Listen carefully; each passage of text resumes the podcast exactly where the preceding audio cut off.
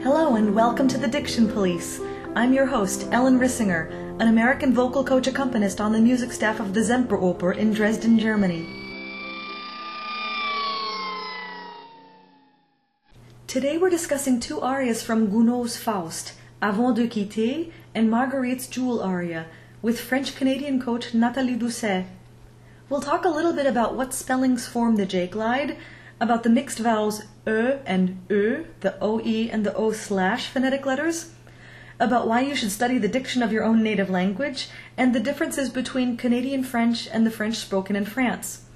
You can find the texts to these arias through the link at the blog at www.thedictionpolice.com. Don't forget the the. One of the toughest things about learning French is knowing which letters actually get pronounced. Since the language isn't very phonetic, it requires a lot more hands on studying than, say, Italian or German, where the basic pronunciation rules are much easier. Back when I first took French, I found that the best way for me to study was to do a lot of active listening and actually to transcribe what I was hearing and compare it to what was printed in the book afterwards. If you've already studied some French, the best podcast I know to freshen it up is called Podcast Français Facile. The man who runs it has a gorgeous French accent and obviously likes jazz music. There are several levels one for beginners, one for people with some experience, two episodes for advanced students, and an entire section where you can listen to him read a partially printed text and fill in the missing words online. I was able to download it a few years ago on iTunes, but I just checked there and it no longer seems to be available there. So I'll post a link to the website on the blog. Our first text is Avant de quitter, Valentin's aria as he leaves home for battle. In our discussion, you'll notice that Nathalie calls the J glide a yot often. Now, according to the diction books, that is actually the name of the J glide, which I had completely forgotten. But both names are completely valid, and I'll probably still call it a J glide to stay consistent, and because that's the phrase that makes the most sense to me. Ô sainte médaille qui me vient de ma sœur, au jour de la bataille pour écarter la mort, reste là sur mon cœur. Avant de quitter ces lieux, sol natal de mes aïeux, à toi Seigneur et roi des cieux, ma sœur je confie. Daigne de tout danger, toujours, toujours la protéger. Cette sœur si chérie, daigne de tout danger, la protéger. Délivré d'une triste pensée, j'irai chercher la gloire, la gloire au sein des ennemis. Le premier, le plus brave, au fort de la mêlée, j'irai combattre pour mon pays. Et si vers lui Dieu me rappelle, je veillerai sur toi fidèle, ô Marguerite. Avant de quitter ces lieux, sol natal de mes aïeux, à toi Seigneur et roi des cieux, ma sœur je confie. Ô roi des cieux, jette les yeux, protège Marguerite, roi des cieux. That was Nathalie Doucet reading Avant de quitter ces lieux. And I thought we'd take this chance to talk about the J glides, because we seem to have all the different versions of a J glide spelling that we pretty much can find in this aria, right? Yes, exactly. First one is uh, médaille. And we were talking earlier in our pre-conversation about how a double L and AI and what makes it I and not A. Mm-hmm. Because AI can sometimes be E, it can sometimes be A depending on the tense of the verb. But in this case, ILLE is almost always going to be with a J glide. And just remember that ILLE always with a J glide, unless you have these three following words. Mille, tranquille, and ville. Those three words are the only three words that we don't pronounce the ILLE as a yot. And the derivatives of these words like villageois, million. If you remember that, then you know that unless they're derivatives of these words, then you're going to have a yot, and then any letter that's in front of that is just kind of left on its own. So Mhm. that's why we have médaille and not médaille or médaille. Mhm. Médaille. Okay. And the same thing, obviously, in bataille. Same exact same thing, yeah. The ILLE is almost always going to be a yot unless you have those three words and their derivatives. Yeah. Yeah. So when we get straight to the aria proper, we start with avant de quitter. C'est lieu. so that does sound like a J glide. Yeah, I guess if I was writing it in phonetics, I probably would put a, a J glide. Although it's just a matter of pronouncing vowels. So we have li, e. So EUX is O slash, and then E. So li, e, and then you just say it fast. Lieu, lieu. Just say all the letters in order and then it works. Exactly. It's like it's like puis. It's that same kind of idea where you have u e puis, where a lot of people want to go puis with a W, but it's actually just say all the vowels in one after the other, and you should be fine. Puis puis. Exactly. Same same same uh, case. Yeah. Well, then we have the rhyme with lieu. Yes, and that's written differently because we have the little um, umlaut or tréma we say in French, and uh, we have aïeux. The tréma tells us that we have to pronounce the e as an e and not as anything else than an e, not as an e or an a. Just tells us that the e is pure. So aïeux, I just say all the word, all the vowels in a Yeah. in a row. So that so the so the umlaut, like you call it, the, the umlaut over that i basically means that the i actually keeps its own identity and isn't doesn't affect the a. So it's not eh, it's not ai at all. It's i. Precisely. Yeah, precisely. It's a, uh, the tréma in French doesn't change the vowel like the umlaut does in German. It, it actually just keeps the vowel pure. So if you see a tréma in French, then you know that the vowel just stays as it is. So aïeux instead of e. e it would be otherwise it would be e or Mhm. e but in this case because of the tréma would be aïeux. Yeah. Now later in the aria, we get basically what we had before with the médaille. Je veillerai. Yes. And that is special because E in front of the ILL is always going to be open, never closed. Oh, cool. So you know it's veillerai. Mhm. Um, otherwise, the ILL in the middle of the word, it, going to be a yot. It just is. there's really not a, there's really not a rule. Same difference as when we had A I L L E. It's the same kind of rule, even if it's in the middle of, of the of the word. We also have the J glide with an N in this when we talk to the Lord God. Seigneur. Seigneur is if it the N was in front of the G, then we'd have a NG sound, the mm in the back. But because the N comes after the G, then we have a ny. The NJ. Which is So- basically like it is in Italian too. precisely as it is in Italian. Yeah, you just kind of put that all together. So Seigneur. So now we've talked about all these words in regards to the J glide, but now we can talk about almost all of these words for the, the they have mixed vowels, which in, which in German correlate to our umlauted vowels, the O umlauts, and we have both the open and closed versions of them in French as well, and most of these words happen to have those. Yes. We have sœur as in O-E, and then you have E, Dieu as the O slash. Yeah. And then you have the schwa, which is E. So what's the difference, right? So mm-hmm. E, E, actually the schwa and the O-E for me are very, very close, close to each other. So you have que and uh, je. The only difference is the je is more forward and the OE is more open. And then you have E, which is hyper closed rather than, so the, the, I guess the direction would be E, E, E. So you would have those three kind of colors there. And the schwa sort of was in between that for you.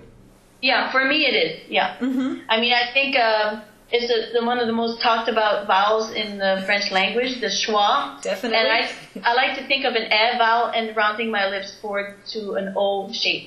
So e, e, je, je. I think it, it more forward, but not as forward as an u. Okay. And this happens through the entire beginning of the aria, the, for the Yeah. close, the O slash. The o slash. I you and uh, where was the other one? Yeux, cieux. And we have the open one all over the place. Cœur, Seigneur, Sœur, and then you have de for the schwa and je, confie, and the final schwas as well that are all e. So yeah, Sœur, je, e, Dieu. those are the differences for me Yeah. in my in my ear. Yep. Now we have a couple of little oddly pronounced words. Enemies. Now in English we can look at this and think that it says enemies and then you actually pronounce it almost the same way we do in English, right? Enemy, enemy. And uh, I think I don't know the rule. I mean, en is definitely more than uh, not pronounced as en. Uh, but in this case, I think because it's uh, a double n, it must come and open that vowel to an e. Ennemi. But be really careful that the e in the middle of that word is pronounced as a schwa. Okay. And that's a problem that uh, I come across all the time. When there's a schwa in the middle of a word, people want to pronounce it as an e. I used to have this problem thinking too if you have a verb that's parler or veiller, Veiller. that, that when you make it into the future, that veiller, that set, that last syllable which used to be closed, I always had a hard time remembering that that then becomes a schwa, as opposed to stay maintaining its closed a-ness. And we have that here, veillerai. Exactly. Veillerie. Yeah, you make it into a schwa. And almost every time you see an E in the middle of a word like that, it'll be a schwa. We talked a lot about the ILLE being the J glide or the yot, but we also mentioned the exceptions, mille, tranquille, ville, where the L is pronounced. In some diction books, you'll find the phrase a thousand tranquil villages as a trick to remembering these words. But Nathalie had suggested to me a million tranquil villages because we can recognize the word mille in million. Nathalie's version also helps remind us that all the derivatives of these three words have the spoken L. One other interesting exception is pupille, P U P I L L E, as in the pupil of the eye.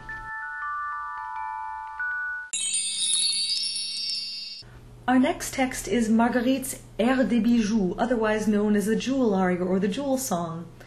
In auditions and concerts, most people skip the whole beginning King of Thulé section and start right with the three chords before Au Dieu que de bijoux, which is what we'll do here as well. Ô Dieu, que de bijoux! Est-ce un rêve charmant qui m'éblouit? Ou si je veille? Mes yeux n'ont jamais vu de richesse pareille.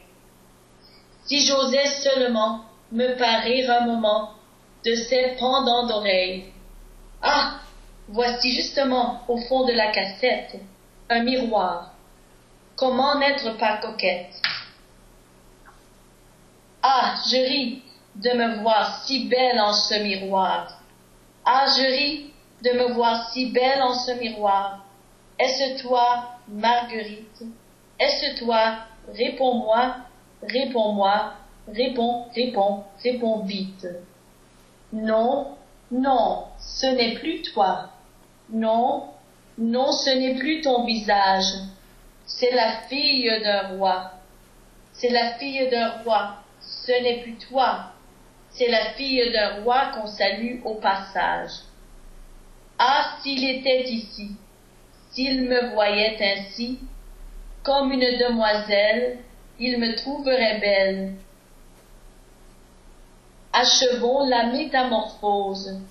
Il me tarde encore d'essayer le bracelet et le collier. Dieu, c'est comme une main qui sur mon bras se pose. Ah, je ris de me voir si belle en ce miroir. Ah, je ris de me voir si belle en ce miroir. Est-ce toi, Marguerite? Est-ce toi? Réponds-moi. Réponds, réponds, réponds vite. Ah, s'il était ici, s'il me voyait ainsi, comme une demoiselle, il me trouverait belle.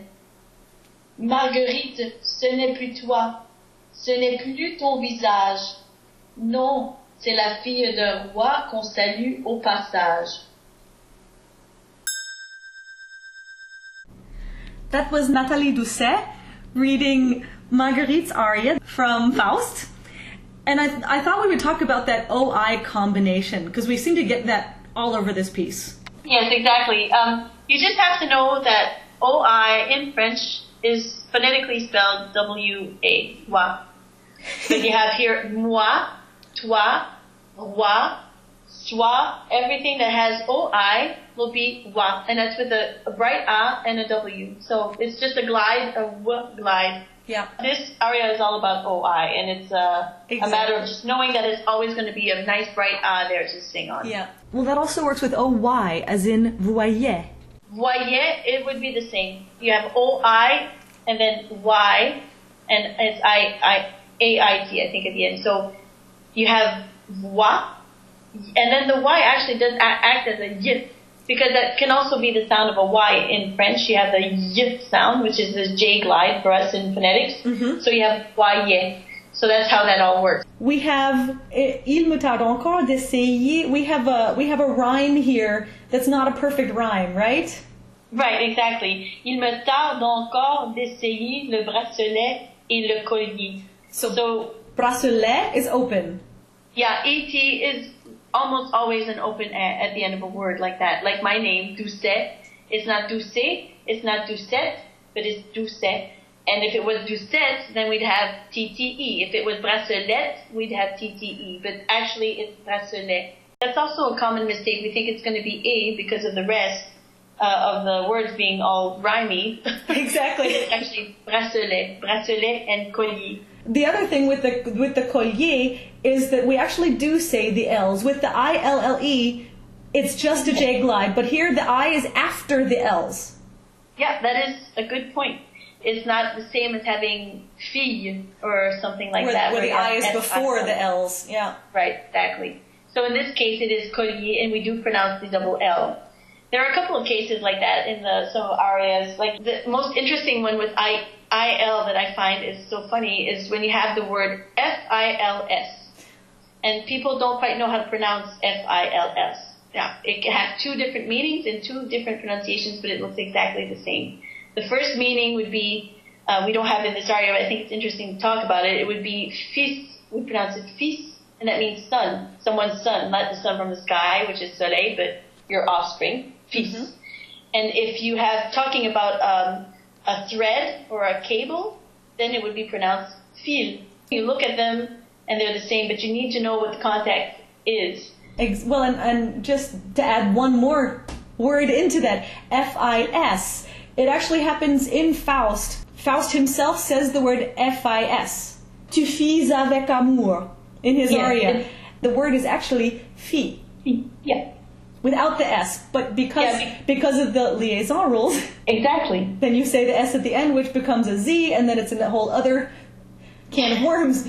But to throw that in with the fils and fil, you also have fee. Yeah, exactly. And fee is just the past tense of the verb to do. So faire. And those are the intricacies, intricacies, intric Intricacies. of, of the languages, the, the ins and outs of French. You have to either know it or find someone who can help you know it and um, and learn it. But Yeah. it's uh, one of those things that you really just have to learn and know if it's a verb, if it's a noun, how is it pronounced differently if it is. Yeah. So Which is why we always start from the text because then you can really get a sense of the grammatical structure and you have a better chance of knowing what you're talking about if you can find that subject verb and figure this the structure of the sentence out.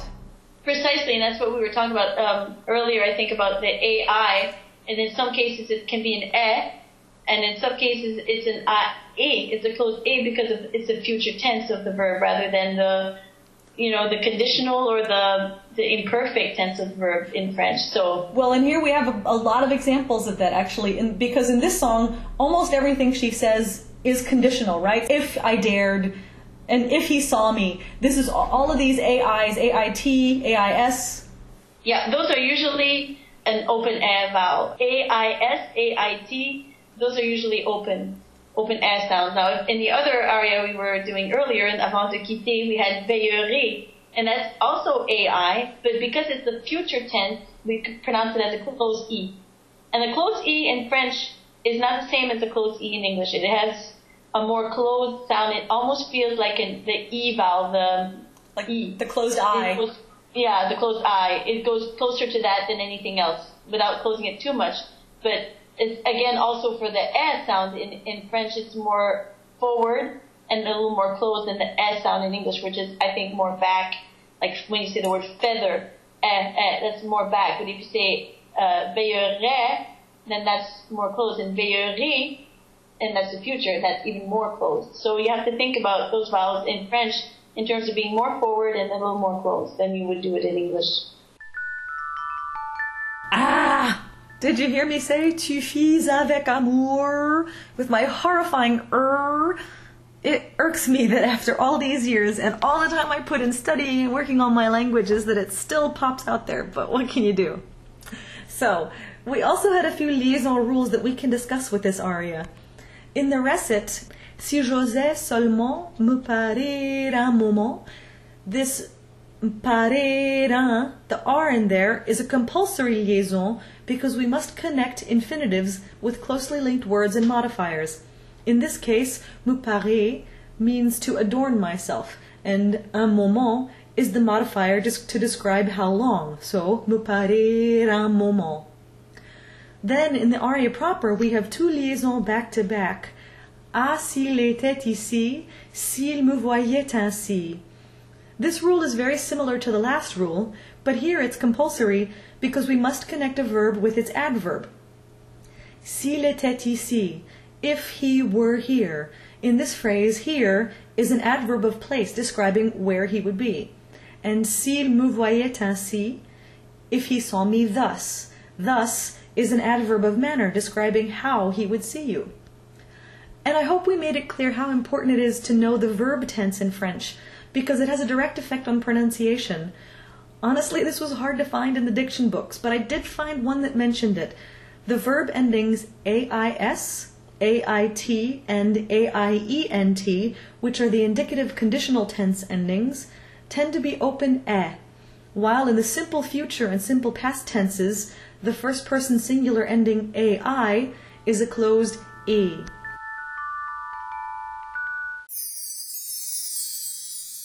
Nathalie Doucet is a native of New Brunswick, Canada, and studied at l'Université de Moncton and l'Université de Montréal, Montreal. She's worked for many opera companies in North America, including Opéra de Montréal, Des Moines Metro Opera, Orlando Opera, and Knoxville Opera, and was on the staff of McGill University.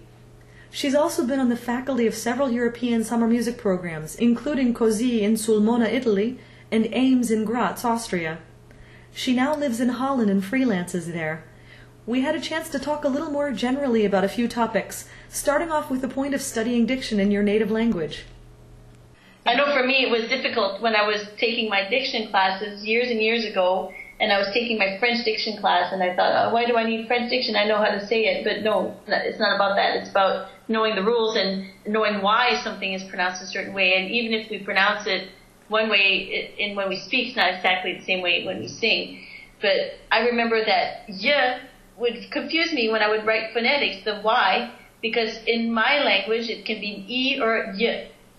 And I would want to write the J glide with a Y, and I would make mistakes all the time. So for me, y is can be also a, a Y, the letter Y. Yeah, well, and that's why I think it's really important to be, be to use a consistent kind of IPA in your Yeah. own transcription, even if you don't use something anybody else can understand. If, if you know that a, y, a J glide for you is a letter Y, then write the Y. It's Right. really not that big of a deal as long as you know what the rest of us are talking about when we say J glide. Exactly, whatever works for you to remember. Because I have, can't tell you how many young singers I coach who they want to write the proper phonetics, which is great. But unless you really know what that symbol means, then it if it's not going to help you on the page, and write something next to it that reminds you of what that symbol means, and then one day you'll know what the symbol means off offhand. Exactly. What do you think about the R's? Flipped in the front or the back uvular R? my R's when I when I read it they're uvular, but when I when I coach to sing, I like a little flipped R. Never rolled, ev- never ever rolled R um, in my coaching because it makes everything sound Spanish or Italian, and uh, then I don't know what language you're in. Um, definitely a flipped R. The uvular R is really big right now. I know that I've coached some people from Montreal that came to, to see me and they were being coached the uvular R. I know in France they use it, but I work with French singers that sometimes use it, but sometimes they don't because in the high range it's hard to do the uvular R. But for American or English Canadians or non non-native French speakers, I think it's just the best bet to flip your R. Yeah. Um, it's easier to sing and it just sounds better. Yeah. How much difference is there between Canadian French and French spoken in France? Well, first of all, let's talk about what's similar. It's the same language. They're the same grammatical rules, and the words are all pronounced the same. I've been raised from birth in French. I've been to all French schools. I'm educated in French. Now, the fact that we are in a country that also has English as its official language, and our neighbors are the United States of America, of course we have a strong English influence. And um, just as there is in France different dialects, different regions where we speak French a little differently. The same is true for Canada. You have Quebecois that's a bit different. I'm from New Brunswick, which is the only official province in Canada that's bilingual officially. Uh, Quebec is unilingual French, and then the rest of Canada is unilingual English. But there are a lot of French speakers all over Canada. But in New Brunswick, we have about, I would say now maybe 350,000 to 400,000 French speakers. And some of us speak perfect English, and some of us also don't speak any English at all. So when you hear a Canadian French speaker, it's the same, only that our accent is different and our expressions are different and we may use different vocabulary. For instance, our nasal sounds can sound a little more open than the French, average French person from France. Um, instead of going on, we might go en, a little more open as when we speak. Also, expressions are completely different. But we go to France and we're understood, and they come to us and they're understood. Right. It's a, and every French, I think, person in Canada can make their French into a more, I like to call it international French. The Engl- the French in France will use a English word but make it sound French, like they would say le parking, le weekend. Whereas some regions in Canada would just say it in English instead of having like making it French. They say le parking, and that's like in my region we have that, right? Mm-hmm. And then in Quebec you have different dialect which uh, the the nasals are more open, and they also have little diphthongs that can come in and creep into their French, and you hear that a lot. And and especially now that I'm away from French Canada. I can really hear the differences when I go back and I think, wow, there is a difference. But every single person that I know in Canada can mainstream the French to be more international, to be more proper, and um, and I think the same goes for people in France. And I think depending on what region, that's the same for everywhere in every language. Every whatever region you're from is the is the is the, the accent you're going to have. Yeah. And when you studied French diction in a university, then of course it's still the same French diction that we're all talking about. It's the same books that we all are using. I mean, it's Exactly, and you know, and the the man that taught me French diction, uh, Robert Evans, who's a diction specialist, he's he's passed away now, but he spoke like 14 languages, but he was not a native French speaker. His French was beautiful, and you know, of course, you walk into a, a, diction class, and it's your language. Like you walk it for you walking into an English diction class, or for me a French diction class. At whatever age we were when we did that, you think, what do I need this for? I know how to speak the language, but it's so important to know exactly why things are pronounced a certain way. And some things I didn't even know, like some elision rules and some things you just do, you don't know why or you don't care or you to know it because you just know it, it's innate. Mm-hmm. But it was very important now for me to explain it to somebody else. You know, it's easy to say, well, it's just this way, and sometimes you have to, especially in the French language where there's so many rules, can't keep them straight. Are there any specific sounds or spellings or things that you find that foreigners, that we foreigners, have problems with in French? I mean, yeah, definitely. I think the biggest one, unfortunately, is the schwa and the ent at the end of the words, and then the schwa in the middle of a word. I mean, it's really difficult. Also, the the nasals. The one thing that I keep talking about in coaching is not to pronounce the n in the nasal. And uh, so if you have en, em, don't pronounce that N or that M. They're, they're just there to demonstrate that it's going to be a nasal, I mean nasal, it's a, it's a really difficult word because it, it conjures up all sorts of images of the nose, but it's really just to get that sound uh, uh, uh in there. I completely agree with Nathalie about studying the diction of your own language. Many of us take it for granted, but there are always subtleties that get passed over in normal speech that we also then forget about in singing. So as you're working your way through the IPA and all these foreign languages, think about applying it to your own. Dr. Robert Page, my college choir conductor, used to always say, We don't sing language. We sing sounds that come out sounding to the listener like language. Keep that in mind the next time you pick up something in your own native tongue and see how that changes your performance. And that's all for today. If you'd like to know more about Nathalie Doucet, or if you have any comments or questions for me, Ellen Rissinger, please visit the blog at www.thedictionpolice.com. And if you enjoyed this podcast, please go to iTunes and give it a high rating so that more people can find it and benefit from it. Thanks for listening and see you next week.